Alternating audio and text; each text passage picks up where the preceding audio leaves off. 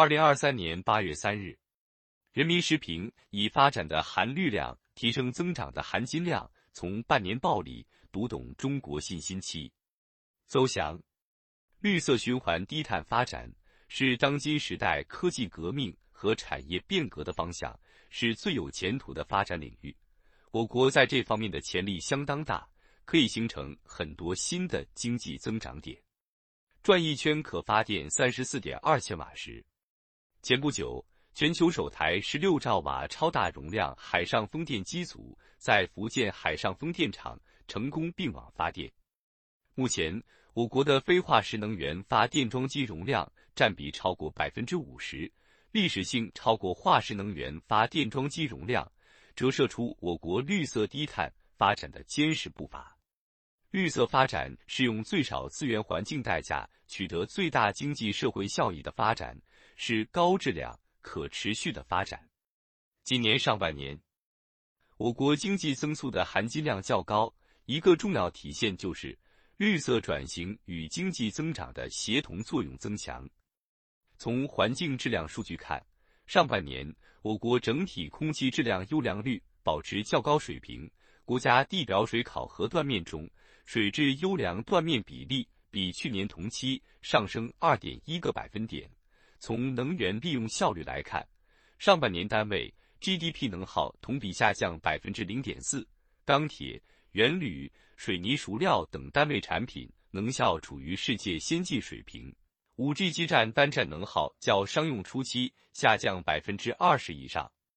推动经济社会发展绿色化、低碳化。是实现高质量发展的关键环节。发展的含绿量彰显增长的含金量，标注绿色转型取得显著成效。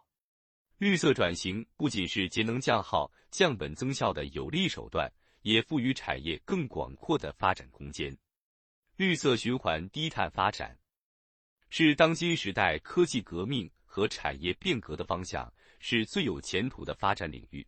我国在这方面的潜力相当大，可以形成很多新的经济增长点。上半年，在能源产业绿色转型引领下，光伏电池、风力发电机组等产品产量同比分别增长百分之五十四点五、百分之四十八点一，产业相关的绿色材料供给增加，其中太阳能工业用超白玻璃、多晶硅产量分别增长百分之八十九点一。百分之八十六点四，新能源汽车扬帆出海，与之相关的汽车用锂离子动力电池、充电桩等产品产量同比分别增长百分之四十六点四、百分之五十三点一。绿色发展跑出加速度，为国民经济持续恢复、总体回升向好提供了有力支撑，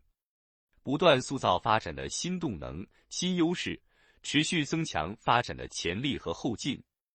就必须着力构建绿色低碳循环经济体系，全面提升传统产业绿色化水平，以发展的含绿量提升增长的含金量。在安徽宿州，漂浮式光伏电站让废水变成全新的电站载体，实现了采煤沉陷区的变废为宝。在宁夏灵武，宁东能源化工基地持续发力技术创新。实现了从靠煤吃煤到点煤成金的转变。放眼神州，一个个案例告诉我们，绿色生产生活方式加快形成，绿色产品、绿色行业发展势头良好，正成为经济发展新增长点。我们没有任何理由不抢抓心动能带来的新发展机遇。习近平总书记在全国生态环境保护大会上强调。要加快推动发展方式绿色低碳转型，坚持把绿色低碳发展作为解决生态环境问题的治本之策，加快形成绿色生产方式和生活方式厚植高质量发展的绿色底色，